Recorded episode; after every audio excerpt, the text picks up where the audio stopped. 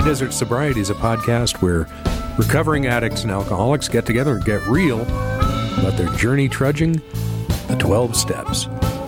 Here's an excerpt, probably not safe for work, from a recent episode.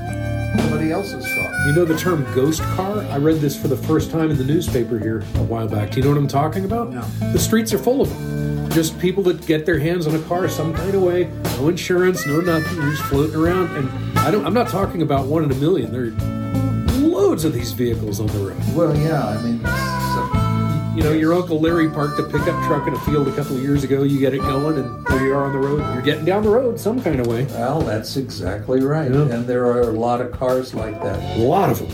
You know, the other thing we do at this panel is we give the people who got the DWIs a chance to speak. And it's really interesting to hear what they say because they didn't go through these horrendous crashes. Many of them didn't, a few of them did. I mean, oh, about a month or two ago, when we asked somebody what happened to you in DWI in your crash, he stuck a stump of an arm up and said, I had a crash and I lost my arm. A lot of them talk about losing their jobs, especially if they have commercial driver's licenses, and they lose their license because of it. But one of the stories that just blew me away, and I've heard this in several different versions. This one woman said she and her husband were going through a divorce, and they were having trouble agreeing to the property settlement. So he said, "Let's meet at this pizza place that we always met at, and we'll stay there until we get it done." So they went to the pizza place. They had pizza. They had a couple pictures of beer, and they got it all done.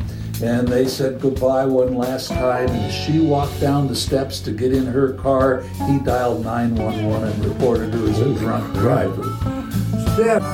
High Desert Sobriety is a new podcast about recovery in the 12 steps recorded in Santa Fe, New Mexico at the Friendship Club Studios. If you'd like to support us, go to buymeacoffee slash High Desert Sobriety.